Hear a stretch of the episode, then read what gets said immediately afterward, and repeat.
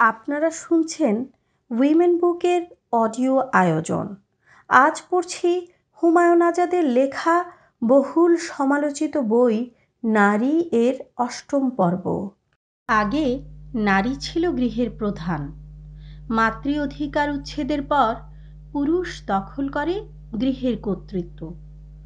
পুরুষ নারীকে করে নিজের দাসী, শৃঙ্খলিত, লালসার শিকার ও সন্তান বিশেষ করে পুত্র উৎপাদনের যন্ত্র। দেখা দেয় পিতৃপ্রধান এক পতিপত্নী পরিবার। আরও দুটি প্রথা ছিল বিয়ের। এর একটি এখনও টিকে আছে মুসলমানদের মধ্যে। একটি বহুপত্নিত্ব অন্যটি বহু স্বামিত্ব। বহুপত্নিত্ব হচ্ছে সম্ভোগের চরম রূপ। ভারতের কোনো কোনো অঞ্চলে ও তিব্বতে বহু স্বামিত্ব একসময় ছিল হয়তো এখনও আছে। এখন চলছে কিছু ব্যতিক্রম বাদ দিলে এক পতিপত্নী প্রথা। কিন্তু এক পতিপত্নী প্রথার সূচনা হয় কখন এবং কাদের উদ্যোগে?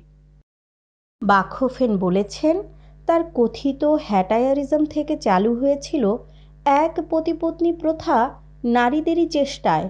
তার মতকে অ্যাঙ্গেলেস বলেছেন সম্পূর্ণ নির্ভুল।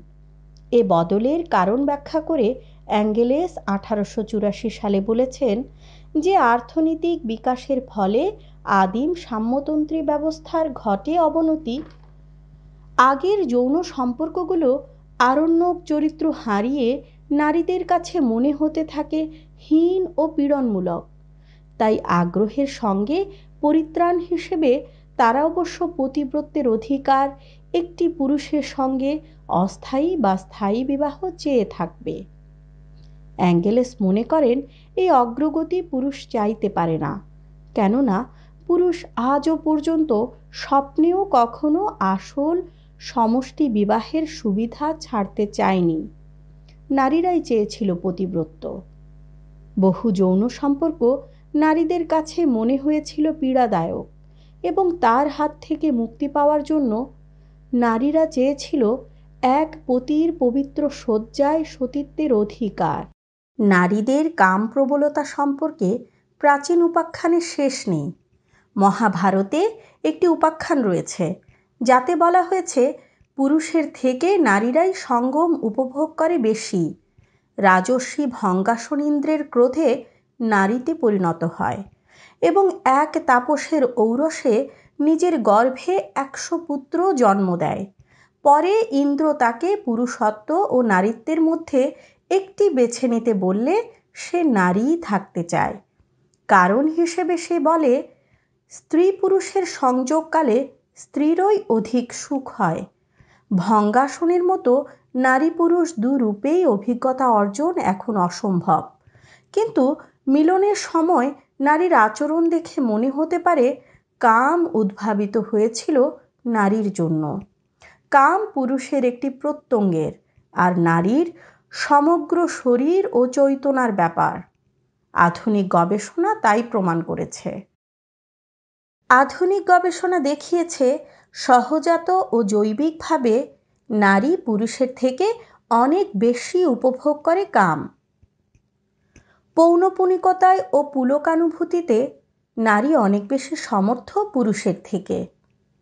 মাস্টার্স ও জনসন সাড়া জাগানো মানুষের যৌন সাড়া উনিশশো ছেষট্টি সালের গ্রন্থে দেখিয়েছেন, নারী খুব দ্রুত একের পর এক পুলক অনুভব করতে পারে যা পুরুষ কখনো পারে না। নারীর পুলক সম্পর্কে ধারণাও বদলে গেছে একালে।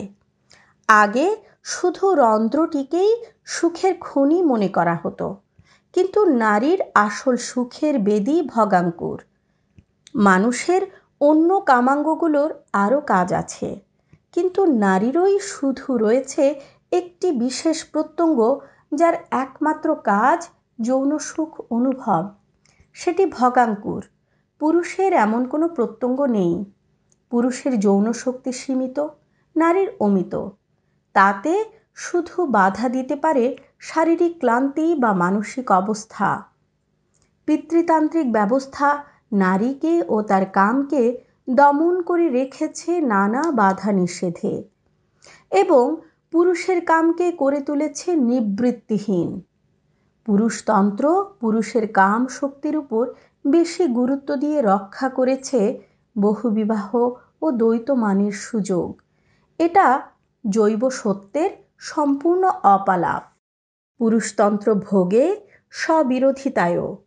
পুরুষতন্ত্র নারীকে কাম সামগ্রীতে পরিণত করতে চায়, আবার চায় যে নারী হবে কাম বিমুখ। মুসলমান দেশগুলোতে এটা প্রবল।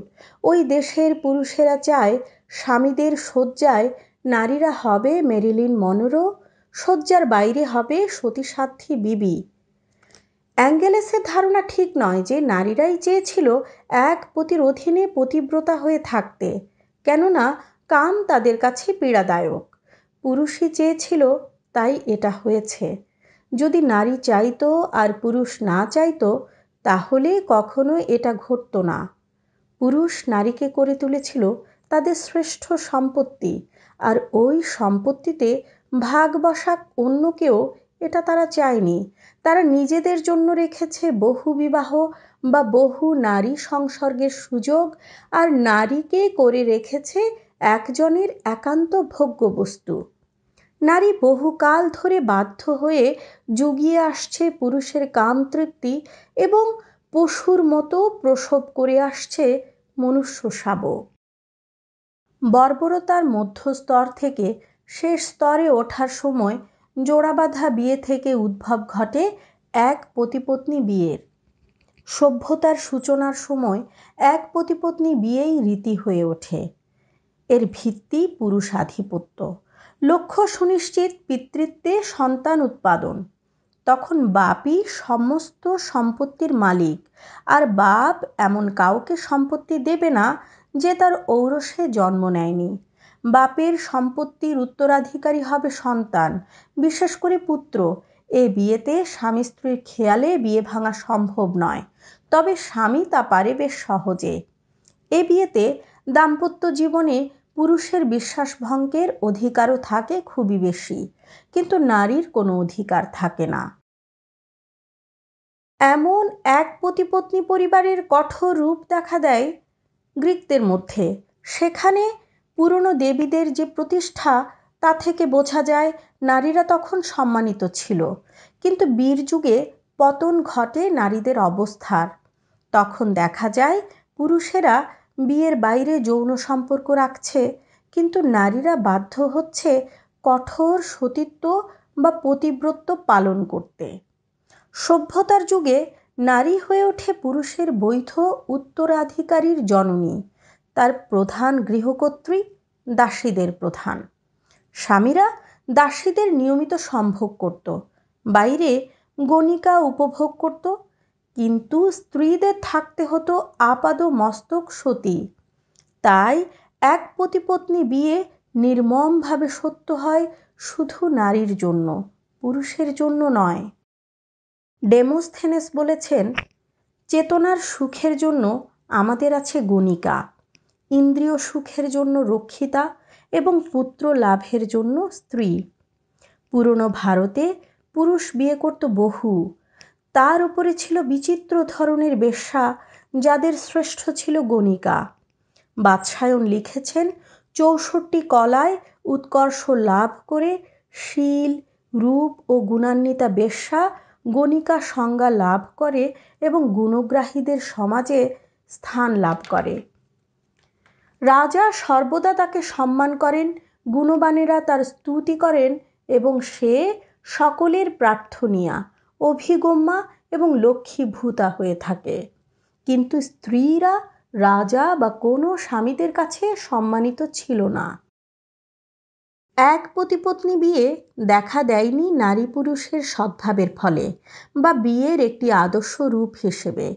এটি দেখা দিয়েছিল নারীর উপর পুরুষের আধিপত্য রূপে এবং এখনও তাই আছে।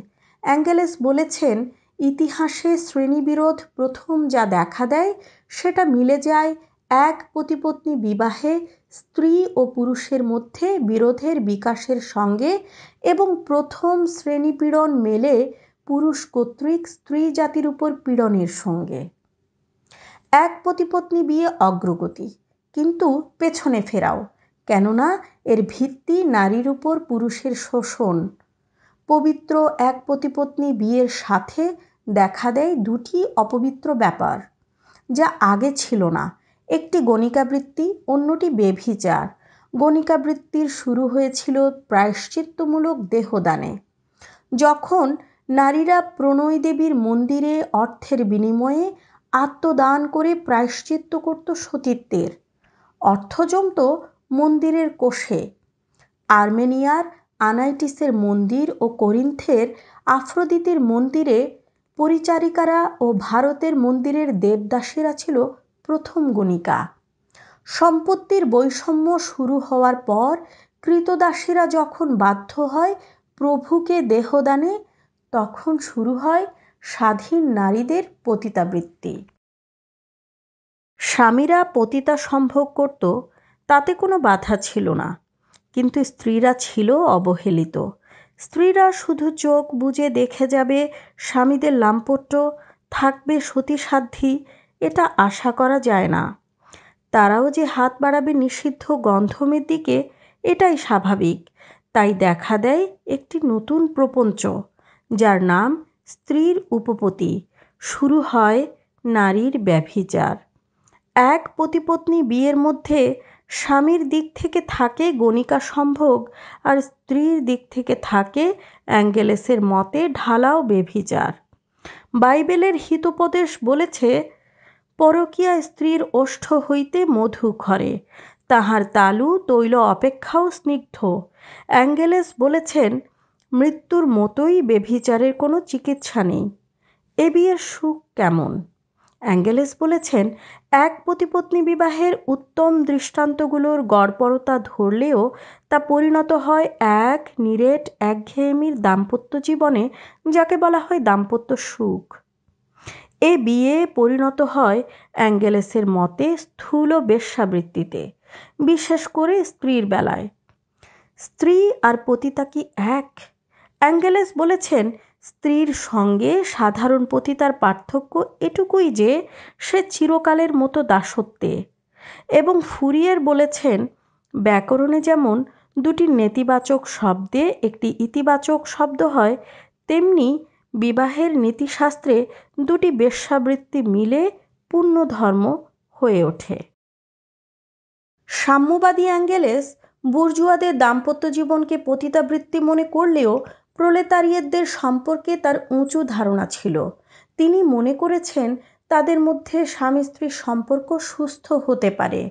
কিন্তু এটা এক সাম্যবাদী ভ্রান্তি। প্রলেতারিয়েতদের স্বামী স্ত্রীর সম্পর্ক আরও অসুস্থ। তা একেবারেই সস্তা পতিতাবৃত্তি। পতিতার খদ্দের হিসেবে প্রলেতারিয়েতের থেকে বুর্জুয়া উৎকৃষ্ট।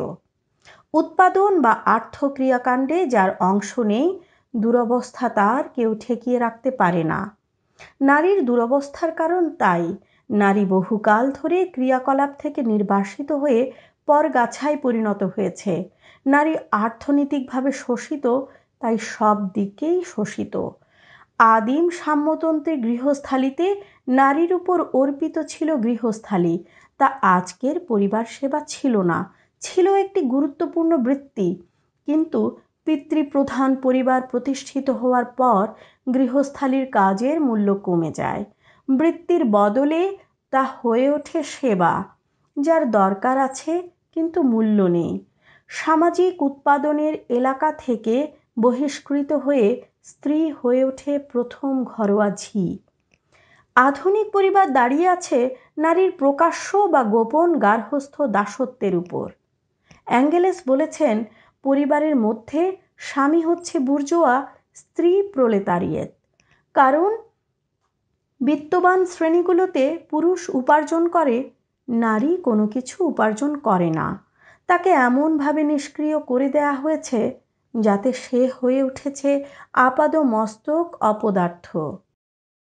ধনী শ্রেণীগুলোতে নারীদের করে তোলা হয়েছে অপদার্থতার প্রতিমূর্তি। পুরুষের বিনোদ জোগানোর বেশি আর কিছু তারা করতে পারে না। মানুষের হাতে পায়ে শেকল পরানো সহজ, কঠিন হচ্ছে শেকল মুক্ত করা। আর ওই শেকল যদি সুবিধাজনক হয়, তবে মানুষ মুক্তির চেয়ে শেকলকেই বেশি প্রিয় মনে করে। এটা ঘটেছে বুর্জোয়া নারীদের বেলা। তারা কারুকার্য খচিত শেকলকেই বরণ করে নিয়েছে। ওই শেকল তাদের স্বাধীনতা ও সম্মান হরণ করেছে, কিন্তু নানা সুবিধা এনে দিয়েছে বলে শেকলে তারা নিজেদের আরও শক্ত করে বেঁধে রাখতে চায়। এক পতিপত্নী বিয়েতে নারী সব স্বাধীনতা হারিয়েছে। দাসী হয়ে উঠেছে, তার সমষ্টি বিয়ের যৌন স্বাধীনতা হারিয়েছে। কিন্তু পুরুষ সমষ্টি বিয়ের সুবিধা হারায়নি। পুরুষদের জন্য আজও রয়ে গেছে সমষ্টি বিয়ে। মুসলমানেরা বহু বিয়ে করতে পারে। মধ্যপ্রাচ্যে প্রায় সবাই বহু বিয়ে করে থাকে এবং পৃথিবী জুড়েই পুরুষেরা উপভোগ করে বিয়ের বাইরে জাঁকালো যৌন সম্পর্ক। নারীর পক্ষে যা মারাত্মক অপরাধ, পুরুষের বেলায় তা অনেক সময় গৌরবের বা আনন্দের সাথে উপভোগ্য নিন্দার ব্যাপার। একই পুরুষের অধিকারে প্রচুর সম্পত্তি জড়ো হওয়ার ফলে এবং তার সন্তান সন্ততিকে সম্পত্তির উত্তরাধিকারী করার বাসনা থেকে উদ্ভূত হয় এক পতিপত্নী বা এক পতি একাধিক পত্নী বিয়ে সম্পূর্ণ পুরুষের স্বার্থে। এজন্য নারীর পক্ষে এক পতিত্ব বাধ্যতামূলক পুরুষের জন্য নয়। অ্যাঙ্গেলেস, পিতৃতান্ত্রিক বিয়ে ও পরিবারের উদ্ভব ও প্রকৃতির যে ব্যাখ্যা দেন তা বিপ্লবাত্মক। কেননা তিনি দেখান যে এর কোনোটি শাশ্বত নয়। যা বহুকাল ধরে চলে এসেছে, তাই যে চিরকাল চলবে, এমন মনে করার কোনো কারণ নেই। পিতৃতান্ত্রিক বিয়ে, পরিবার আর সমস্ত কিছু ঐতিহাসিক প্রক্রিয়ায় উদ্ভূত, বিবর্তিত হয়েছে, এখনও বিবর্তন চলছে, এমনকি এর আমূল পরিবর্তনও ঘটানো অসম্ভব নয়। তিনি দেখান যে পিতৃতান্ত্রিক বিয়ে ও পরিবার গড়ে উঠেছে নারীকে পুরুষের সম্পত্তিতে পরিণত করে। নারী শোষণই পিতৃতন্ত্রের ভিত্তি, যার সাথে যুক্ত আরও নানা ধরনের শোষণ। এ সমস্ত শোষণের চূড়ান্ত রূপ হচ্ছে রাষ্ট্র, যার কাজ বিচিত্র ধরনের শোষণ ও বৈষম্যকে বৈধ করে তোলা। তাই সমস্ত মানবিক বৈষম্যের মূলে রয়েছে পুরুষাধিপত্য ও নারীর অধীনতা। লৈঙ্গিক রাজনীতির ভিত্তির উপর দাঁড়িয়ে আছে সমস্ত সামাজিক, রাজনীতিক, আর্থ সংগঠন। অ্যাঙ্গেলেস বলেছেন, ইতিহাসে শ্রেণীবিরোধ প্রথম দেখা দেয়, সেটা মিলে যায় এক পতিপত্নী বিবাহে স্ত্রী ও পুরুষের মধ্যে বিরোধের বিকাশের সঙ্গে এবং প্রথম শ্রেণি পীড়ন মিলে পুরুষ কর্তৃক স্ত্রী জাতির উপর পীড়নের সঙ্গে। এক পতিপত্নী বিবাহ ইতিহাসের একটি বড় অগ্রসর পদক্ষেপ। কিন্তু সেই সঙ্গেই দাসপ্রথা ও ব্যক্তিগত সম্পদসহ তা এমন এক যুগের পত্তন করে যা আজও পর্যন্ত চলছে এবং যাতে প্রত্যেকটি অগ্রগতি হচ্ছে সেই সঙ্গে একটা আপেক্ষিক পশ্চাদগতি। যেখানে জনসমষ্টির একাংশের সচ্ছলতা ও উন্নতি হয় অপর একাংশের দুঃখ ও পীড়নের মধ্য দিয়ে। এক পতিপত্নী বিবাহ হচ্ছে সভ্য সমাজের কোষরূপ। এখানে আমরা সেই সব বৈরিতা ও বিরোধের প্রকৃতি লক্ষ্য করতে পারি যেগুলি শেষোক্তের মধ্যে পূর্ণ পরিণতি লাভ করেছে। বৈরিতা ও বিরোধের ভিত্তির উপর যা দাঁড়িয়ে আছে তা কি ধসে পড়বে না? অ্যাঙ্গেলেস স্বপ্ন দেখেছেন এক শোষণহীন সমাজের, তাই যে অর্থনৈতিক শোষণের উপর দাঁড়ানো এক প্রতিপত্নী বিয়ে ও পরিবার যদি সে শোষণ চলে যায়, তবে কি থাকবে এ বিয়ে ও পরিবার? এর চমকপ্রদ উত্তর দিয়েছেন অ্যাঙ্গেলেস। বলেছেন, এই প্রথা লোপ না পেয়ে পূর্ণভাবে প্রতিষ্ঠিত হবেই। ওই সমাজে সামাজিক উৎপাদনের মধ্যে আবার ফিরে আসবে নারী, এটাই তাদের মুক্তির প্রথম শর্ত। এবং ওই সমাজে উৎপাদনের উপায়গুলো হবে সমাজের সম্পত্তি। সেখানে কেউ সুবিধাভোগী, কেউ সর্বহারা হবে না।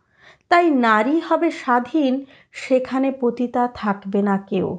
এবং এক প্রতিপত্নী প্রথা সত্য হয়ে উঠবে পুরুষ, নারী উভয়ের জন্য।